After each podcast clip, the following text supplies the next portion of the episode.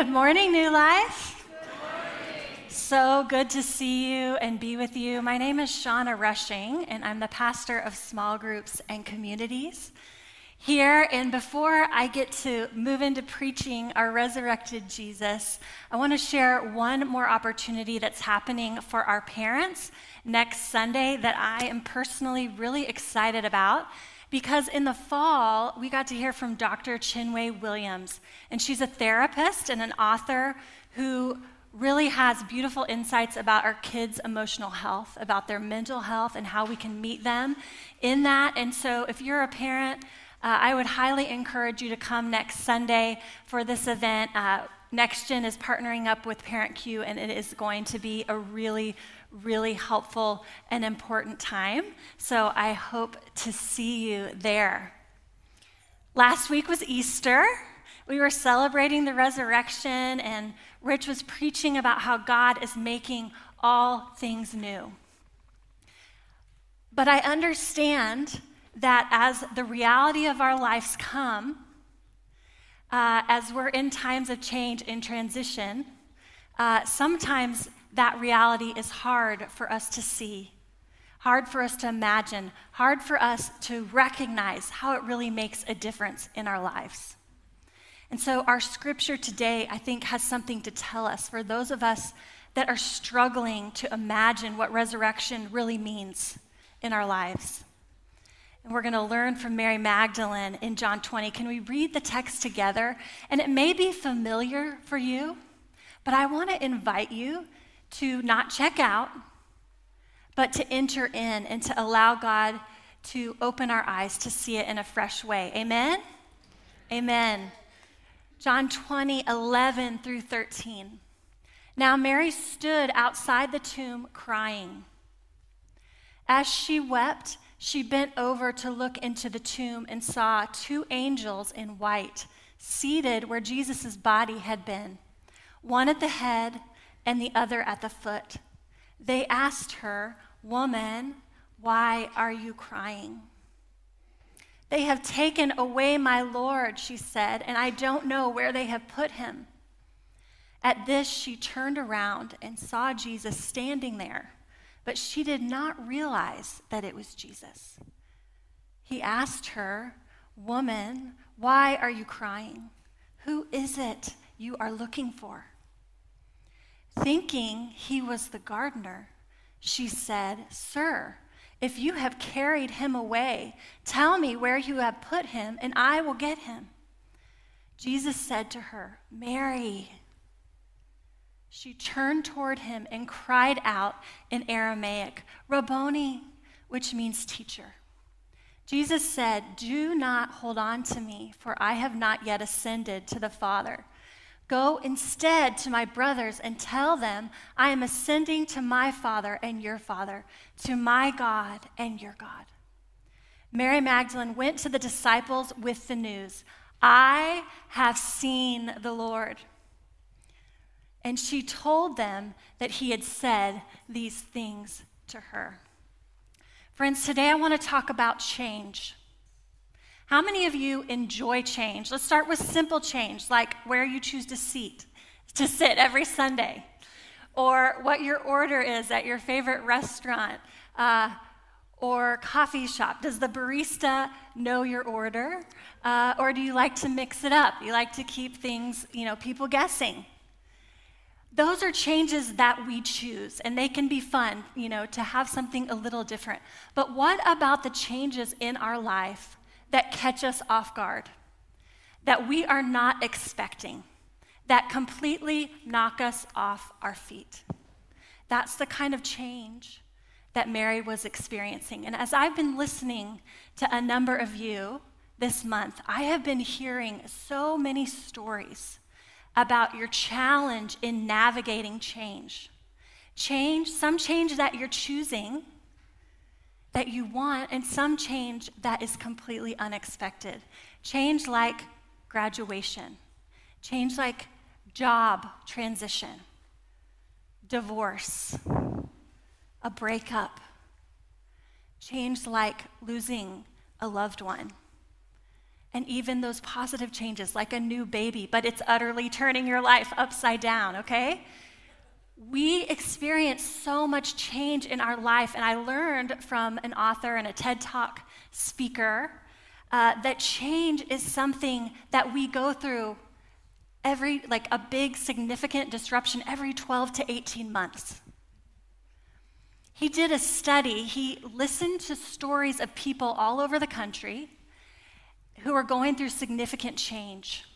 And he wasn't just taking a survey and having them answer, but he really wanted to know their story, how they navigated that change, that disruption, and what are the commonalities that we find as people who will experience change and disruption in our life. And not only did he talk about those disruptions, uh, ha- about half of which we choose and half of which we don't, that happen every 12 to 18 months, but he talked about life quaking events. The kind of event that Mary was going through, the kind of event that we all just went through globally in a pandemic, the kind of event that is completely disorienting. And we don't know how to move forward or what to do. And those are something that we can expect three to five times in our lives.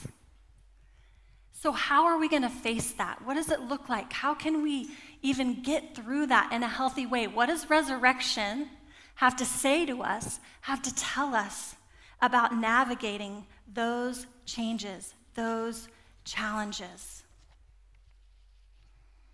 The sermon is for you. If you're going through those changes, if you're going through transition, or if you're still reeling from a life quaking event.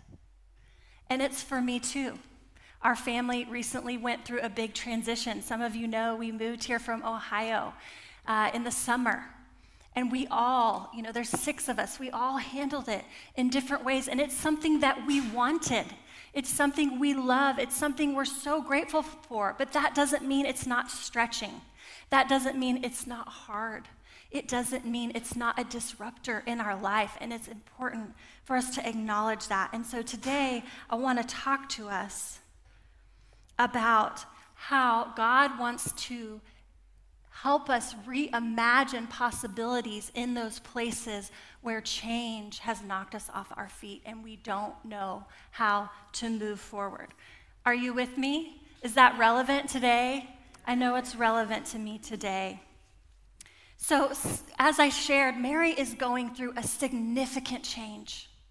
This is a disruption of what she imagined her life to be and what the disciples did not expect. And we're talking about the most life altering, earth shattering, ground shaking, history defining. Nothing will ever be the same moment in history, right? Our whole calendars are oriented around the death and resurrection of Jesus, what happened before Christ and what comes after, right? This is so significant, but th- think about what it was like for them in the moment. They have no idea what this means. They just know that the person that they've been walking with, that they love, that they've been traveling with, has been brutally executed and died. That's what they know to be true. Right? So, how did they handle this? How did the disciples handle this event? Not very well for the most part, right? We know that many hid and ran, that they denied Jesus. And do we blame them for what they were going through? But I want you to know that there were actually some standouts in this time who stayed close to Jesus. And do you know who they were? They were women. They were women. The women who were following Jesus stayed close to him in his time of suffering. And there's a beautiful poem that K.J. Ramsey, an author and therapist, wrote that I want to read to us.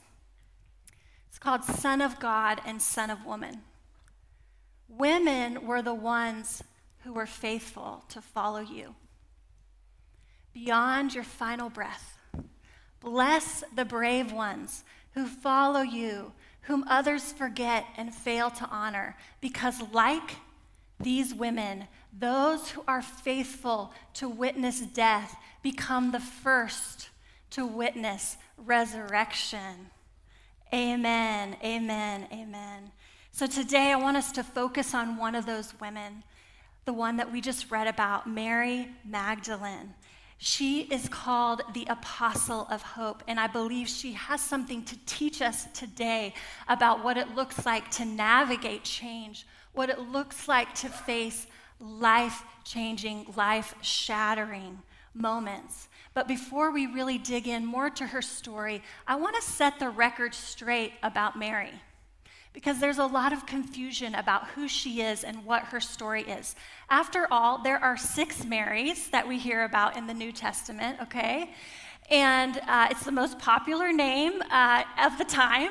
And so Sometimes we even go, okay, which Mary is this? I think we're pretty clear on the Mary, the mother of Jesus, but there's also Mary of Bethany, who was the sister of Lazarus and Martha, and their stories can get confused. And Mary's story even gets confused with other women who are unnamed in Scripture. In fact, a lot of our books and our movies portray her as a prostitute, and that's just simply not her story. That's not what the scripture said. Jesus loved prostitutes and he came near to them and met them where they were, but, but Mary's story is that she was oppressed by seven demons. She was a deeply tormented woman. And Jesus met her in that place, in the place of utter devastation, of completely losing herself she met Jesus and he healed her and she, he showed her what it meant to live. So beautiful, so amazing. And you know what her response was to Jesus and to his healing? Her response was All I want to do is give my whole life to following you, to being with you, to walking with you wherever you, wherever you go. And so we may often think about the disciples following Jesus, but we know from Scripture that there was also a group of women, disciples and followers, who were with Jesus. In fact, they were supporting his ministry financially, and Mary Magdalene was one of those women.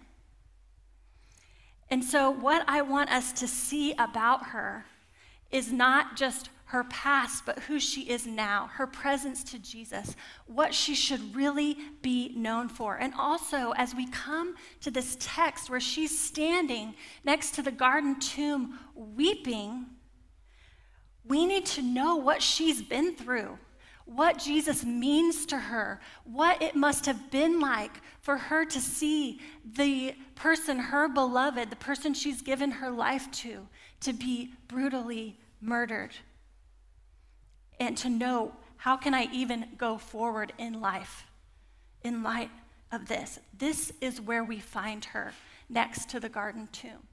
Can you imagine what that must have been like for her? Can you relate to being in a place like that, utterly devastated and disoriented? Like I said, she has something to teach us today. And I want to show you a few pictures that might help us to imagine with fresh eyes what it might have been like for Mary to be there in that place of grief and desolation. So if you'll pull this first one up, we can just see her agony on her face. She is utterly crushed, not knowing that Jesus had resurrected, still believing that he's dead and not even recognizing him when she saw him at first. She, her grief was blinding her to the fact that he was right there with her.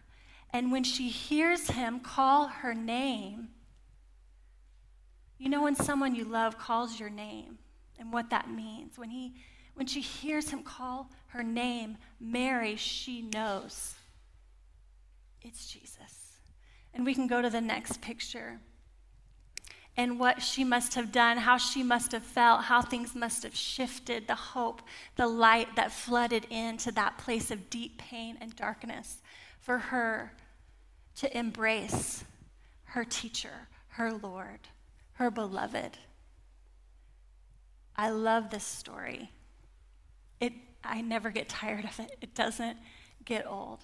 But something I want to land in, and I want you to see that we don't always pick up on, is that when she didn't recognize him, the text said she mistook him for the gardener. So let's look at this next picture by a Dutch artist.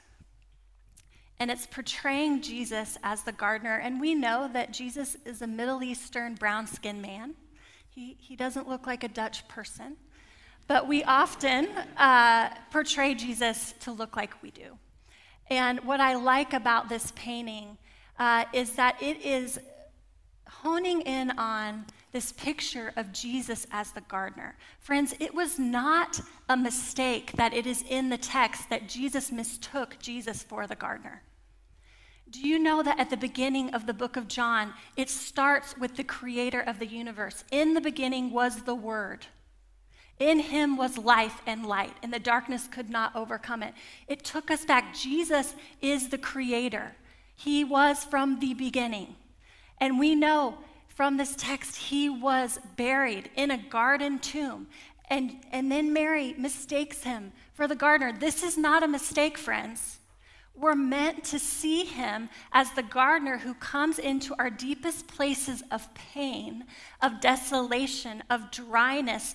There is no life here, and brings something flourishing and beautiful. This is how we're meant to see Jesus, this meaning, not as a white skinned man, but we're meant to see him as the gardener.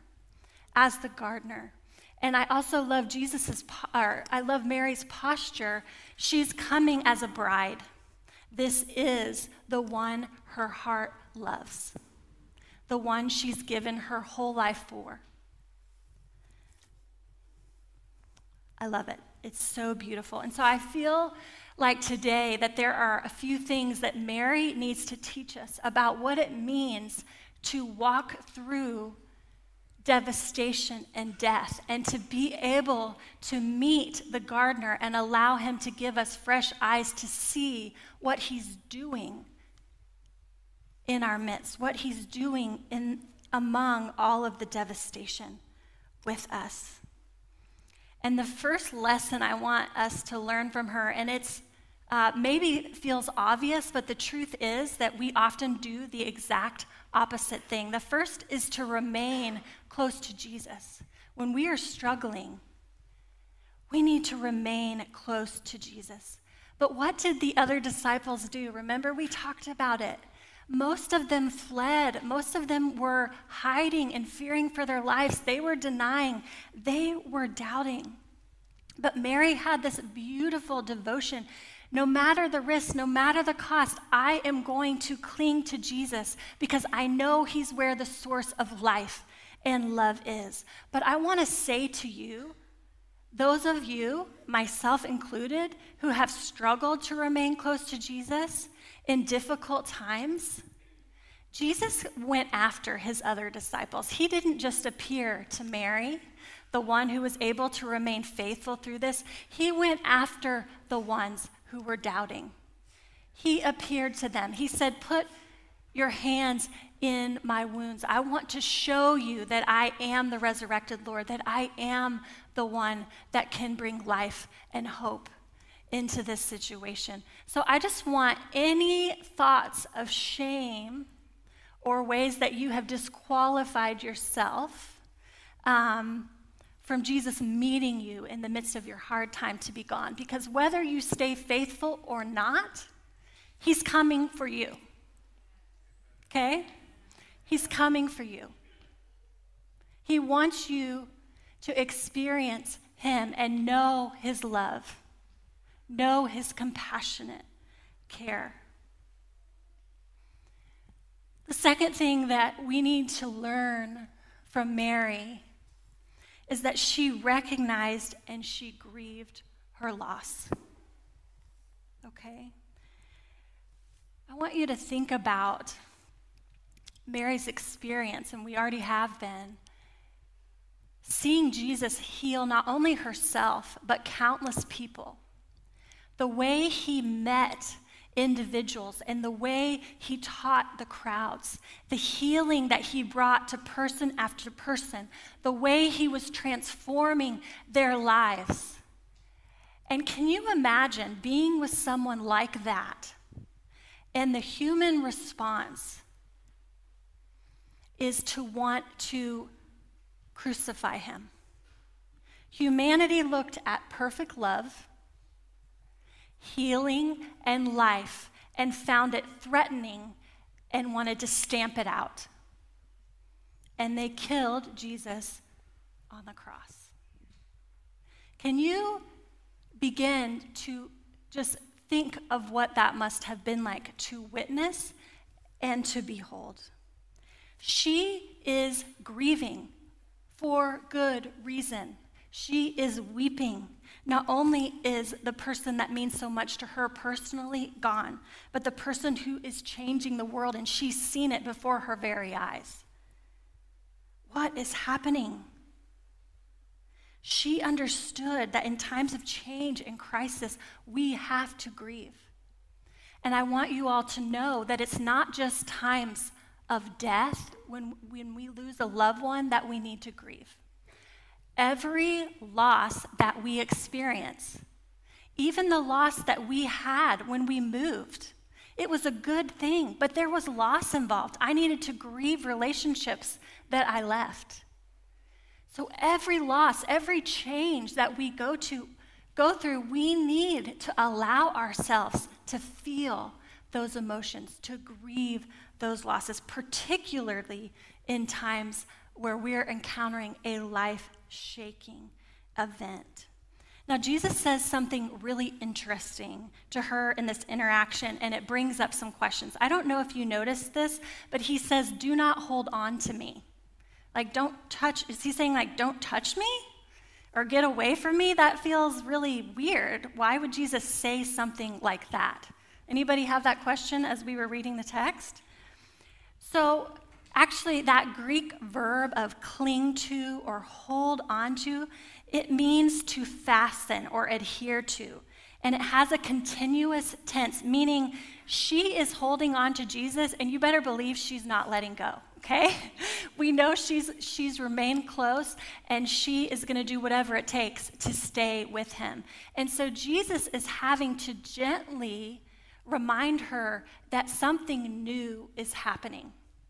That their relationship is going to be forever changed and it's going to look different than she imagined.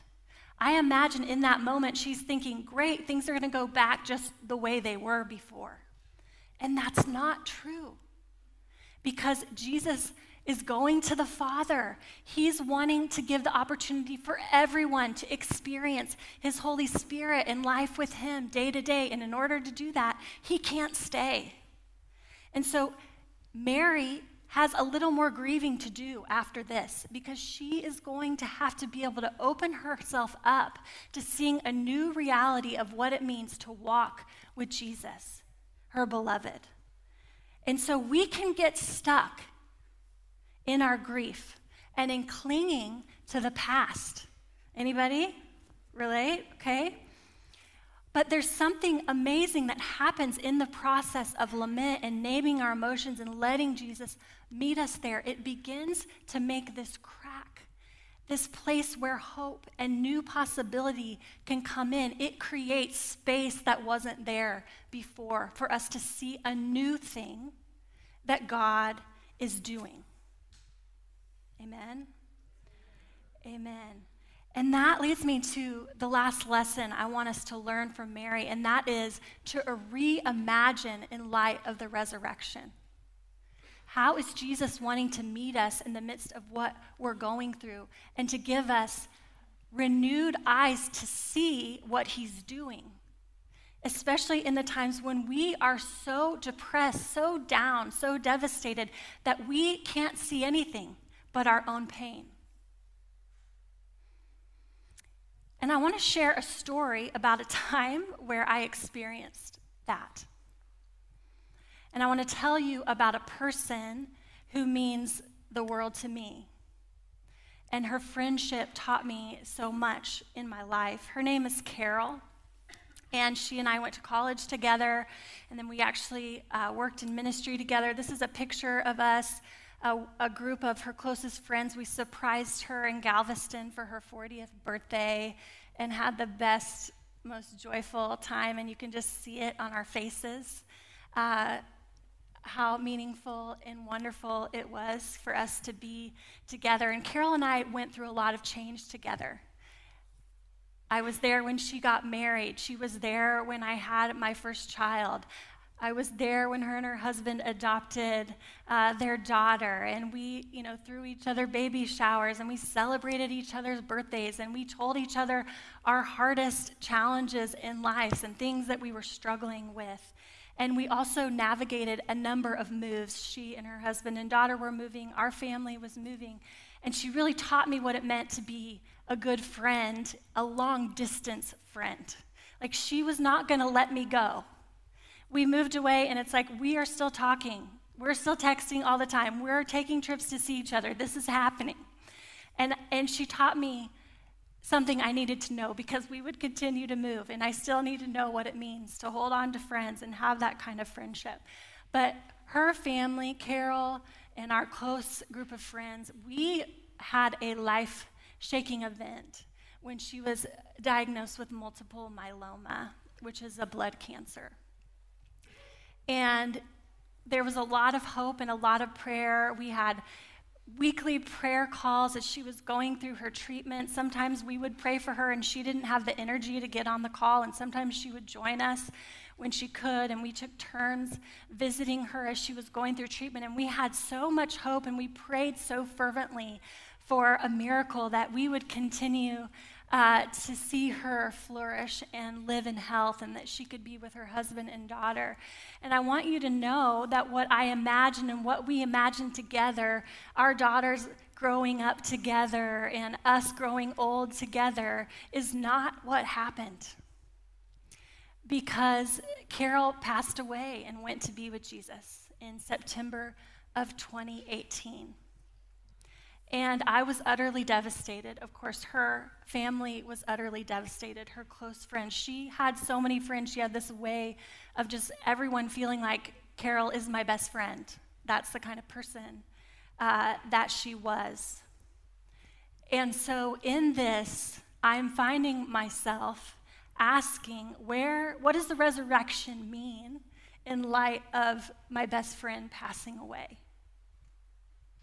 Where are you, God, in the middle of this? But I want you to know, honestly, He was there with us. And some of the most sacred moments in my life, treasured times, are times that I was with her uh, as she was expressing her pain and we were holding that together. He was present and he was caring for her. And there was something remarkable that was happening in her and we were in different places. So, you know, in the last year of her life, I think I went to see her around four times. And each time that I would go, she, you could see the cancer taking its toll. Outwardly, her body was changing.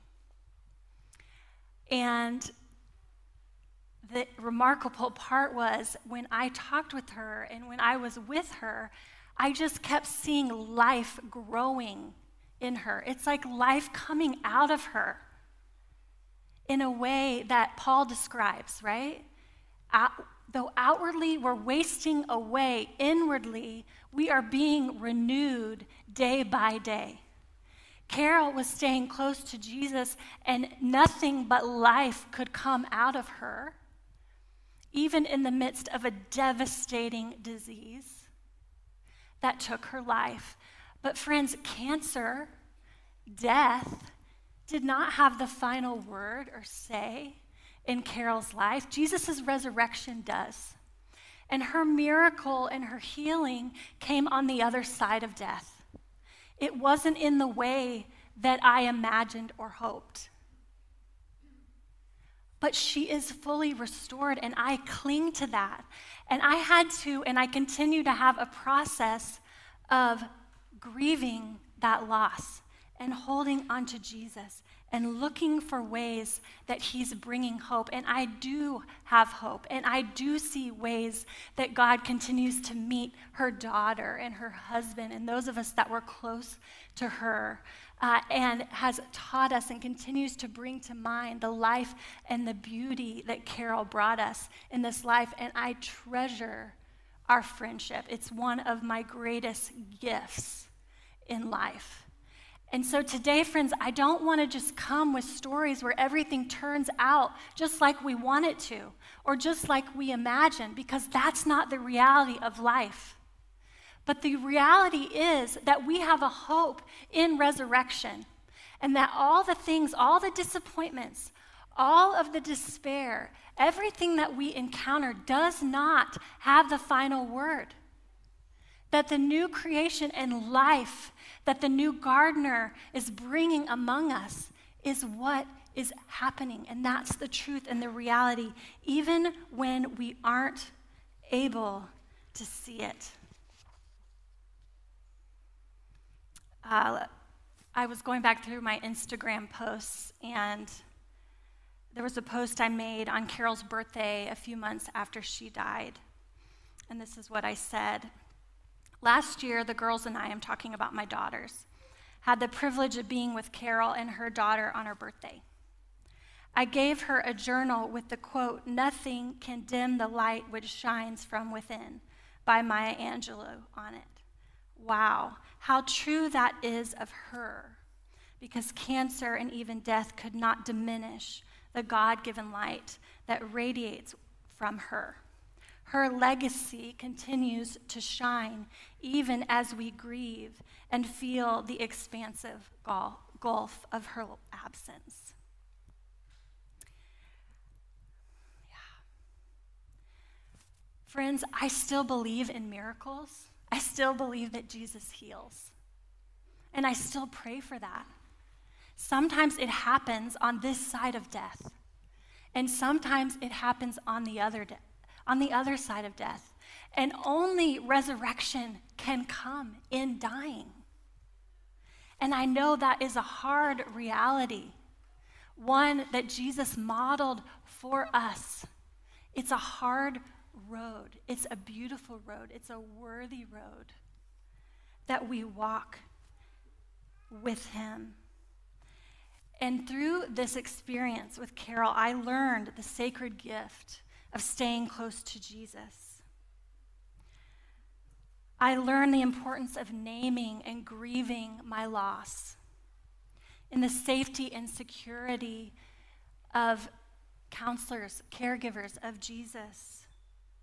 It helped me to open and have more clarity and vision to see that Jesus is still bringing new life, that there are still beautiful futures ahead for Carol's family and for us. And there's a writer, Henri Nouwen, he's also a theologian, and he says this in a really beautiful way that I want you to hear, especially those of you that have gone through significant loss.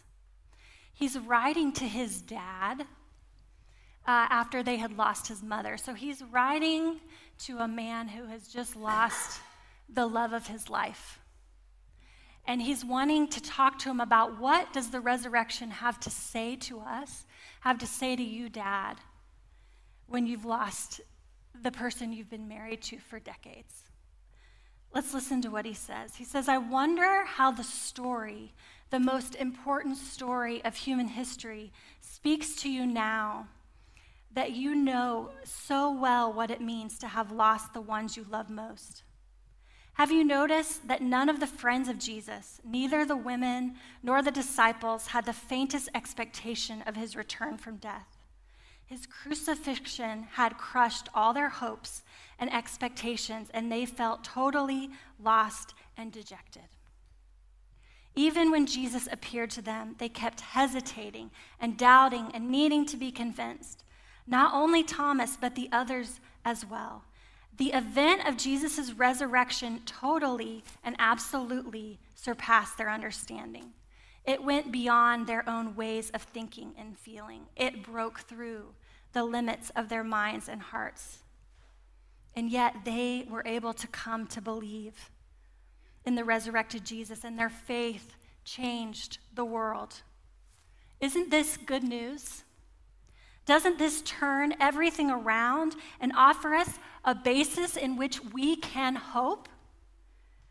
Henri Nouwen said, Doesn't this put mother's death in a completely new perspective? It does not make her death less painful or our grief less heavy. It does not make the loss of her less real. But it makes us see and feel that death is part of a much greater and a much deeper event, the fullness of which we cannot comprehend, but of which we know is a life bringing event. The friends of Jesus saw him and heard him only a few times after his resurrection. But their lives were completely changed and transformed. What seemed to be the end proved to be the beginning. What seemed to be a cause for fear proved to be a cause for courage. What seemed to be a defeat proved to be a victory. And what seemed to be the basis of despair moved to be the basis of hope. Friends, Mary's story did not end in her witnessing the brutal execution of her Savior. Her story ends by her encountering her risen Lord, with him calling her by name and showing her that he's the gardener of the new creation, that he's making all things new, that nothing is wasted, that no matter what you are going through, Jesus wants you to reimagine and to be able to see new life and possibilities. Amen. And so, yeah, amen, amen, amen. As we begin to wrap up our time, I want us to ask ourselves a couple of questions that Jesus asked Mary at the tomb. I think they're relevant to us as we begin to ask Jesus where he is, what he's doing in the changes and difficulties that we're facing. Do you remember the two questions that he asked her? First, and the angels asked this as well. They said, Why are you crying? Why are you hurting? What inside of you is in a place of despair? So I want us to sit with that for a minute, a minute and name that to Jesus. And the second question he asked is, who are you looking for? Who are you looking for? And I want us to think about that question in a couple ways. One is that when we are in times of crisis and under a lot of pressure, we can be looking to everything but Jesus to try and bring us stability, steadiness, maybe, or just numb the pain, turn it off. I don't want to feel it. I don't want to face it, right? Um, but as we shared, as we learned, Mary models us to come close to Jesus. And maybe it's that we are in such a dark place that we can't see Jesus. And so when he asks, Who are you looking for? Maybe it's that we need to have eyes to see that he's actually there and we haven't been able to recognize him. Just like Mary wasn't able to immediately recognize him because she was blinded in her grief. So, can we sit for a moment and ask these questions and invite Jesus to help us to reimagine in light of his resurrected life? Would you bow your heads with me?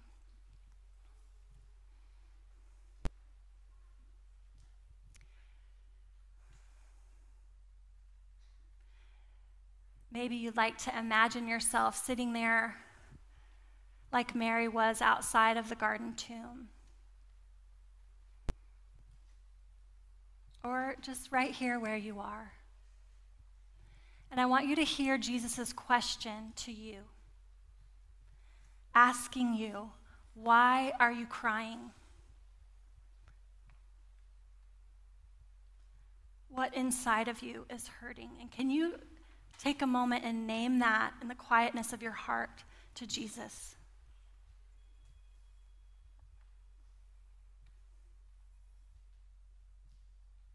May you sense him being present and compassionate to you as you name the deepest cries of your heart. Then I want you to hear him asking, Who are you looking for?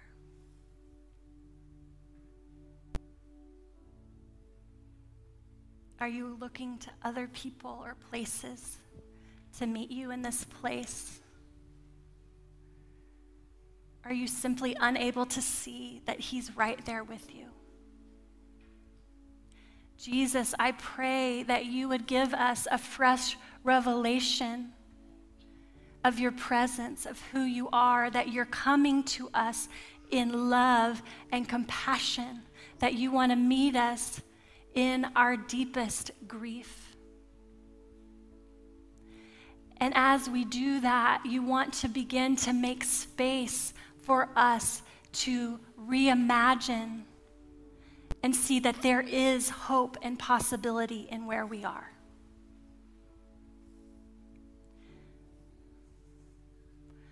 And friends, I'm going to just go out on a limb, and you can do this or not do this, but would you put your hands on your eyes?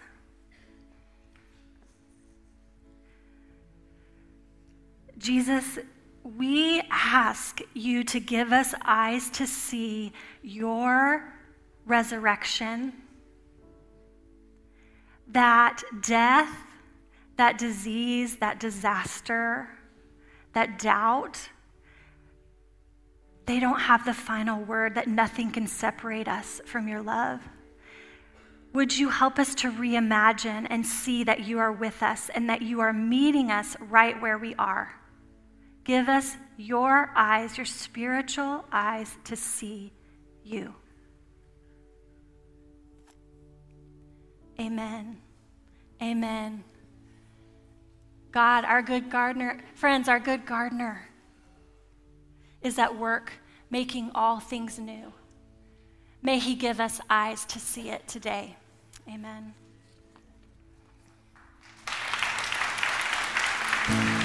Please stand and worship with us.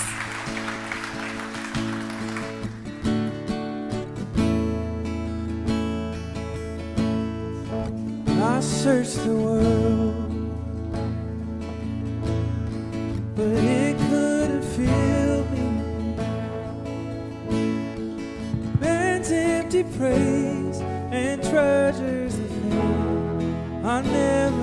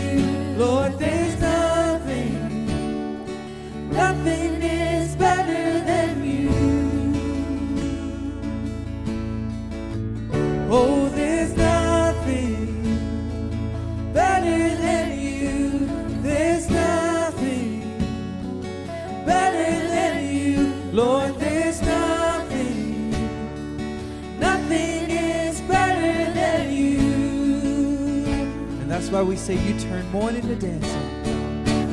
You turn mourning to dancing. You give beauty for ashes. You turn shame into glory. You're the only one who. Let's sing that again. You turn mourning. You turn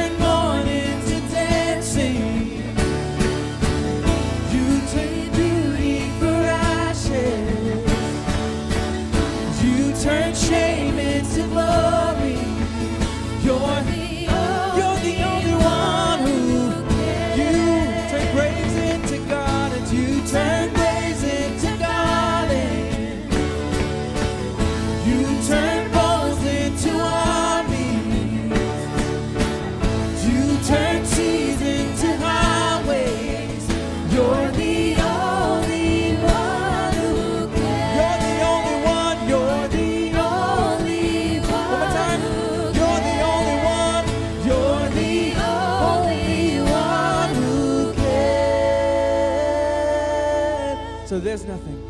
Oh, there's nothing. Come on, sing it out. Better than you. There's nothing. Better than you, Lord. There's nothing. No one. Nothing is better than you. With a grateful heart, we say, Oh, there's nothing better than you. There's nothing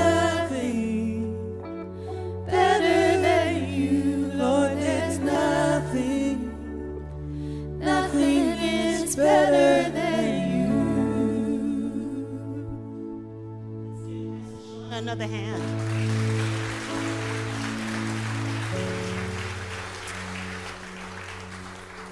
You know, friends, these are these are messages where it calls out the best of us, right? Calls us to really just examine who we are in Christ and uh, how deeply we're, we're allowing Him to transform our lives. There's an old pastor saying it's either you're in trouble, you're coming out of trouble, or you're headed for trouble. And that, remind, that reminded me of that. It sounds a little harsh, but you know, the reality is it's true, isn't it? Even the data points, points that out. So, I mean, for those of you, some of you are in trouble right now. Like you, right now, you are under water. You feel as though you are barely getting enough oxygen to survive. And that if one more thing happens, you are certain you're going under. And so, this message to you is that is not God's plan for you. I'm going to ask the prayer team to come to my right up here. If that is you right now, come up and have someone pray for you have them help you to reconnect with Jesus, to mourn whatever it is that has brought you to this place, and really re inspire that hope in you so you can reimagine what resurrection can look like. Because sometimes we can't see it for ourselves. We need someone to speak life into us. And if you've come out of trouble, and you're now feeling like you're on solid ground, well, the message, the, note, the message to you is what did you learn? And how can you help someone who is going through trouble now? What words of inspiration? How do you speak hope into your friend, your neighbor, your coworker, your family member? How can you take what looked like was death in your life and show someone else that there is still hope and there is resurrection no matter what you go through. And the last group, if you know right now nothing's happening, there's no challenges, there's no trouble, in the next what, year to 18 months, you know probably something will arise in your life. It doesn't have to be traumatic. We don't know the scale, but you will have a challenge in your life. And so, how can you now anchor yourself? in your relationship with Christ? How can you prepare yourself to stay close to Him? What do you need to do? Do you need to get closer to community. Maybe you need to be in a small group where you're being nurtured in the word, where you're hearing good words from each other, where you're learning scripture, you're going deeper in prayer. Maybe you need to anchor yourself in some centering prayer. Some things that are going to prepare you so when the storm hits, you're going to be able to reflexively do the things that you don't really want to do, which is stay close to your God. So I want to encourage you again come up for prayer, allow someone to pray for you here. Um, it's a real step where we can encourage each other. This is not an easy life that we all live. We are aware of that. But our God, as Pastor Shauna was reminding us, He is alive. He is resurrecting every single day. It's not an Easter Sunday thing only. Every day, Every day is Resurrection Sunday. How exciting is that? Every day is Resurrection Sunday. Every day, He can take what no one thought would ever be transformed and He can bring beauty. And you know this because you've experienced it. So I want to also encourage those of you that are online, there's a sermon discussion after this service. And you get together and just talk to some other folks that are watching with you and share some of the things. Perhaps there's something that you can encourage someone in that space with. And if you're here in this room right now and all of this just seems so way out, it's like science fiction, you have no idea what we're talking about, you don't know anything about this Jesus, we want to encourage you to reach out there's a bit.ly link right here on the screen, and you can be you will be taken to a page where you can fill out a form there that will help you to connect with one of our pastors and talk to you about this Jesus that we're discussing. And if you do know Jesus, but you've never been baptized, what a glorious message for you to now say, I want to display to friends and family, I want to show the resurrection life of Jesus in my life by being baptized. You can also do that through the shortcut link there. So I'm going to pray for us all. Please open up your hands. And um, this is a sign of our surrender. This is a sign of our admitting to God that we can't do any of this, but we know He can. And so we surrender to his goodness in our lives. So, brothers and sisters, and sons and daughters of the living God, may the Lord God bless you. May his face shine upon you. May you see the resurrecting light in his face as he beams his hope of glory and resurrection into your very soul. May you know that you are loved beyond measure, never left, and never forsaken. It's in Jesus' name that we pray. Amen. God bless you all. Have a great week.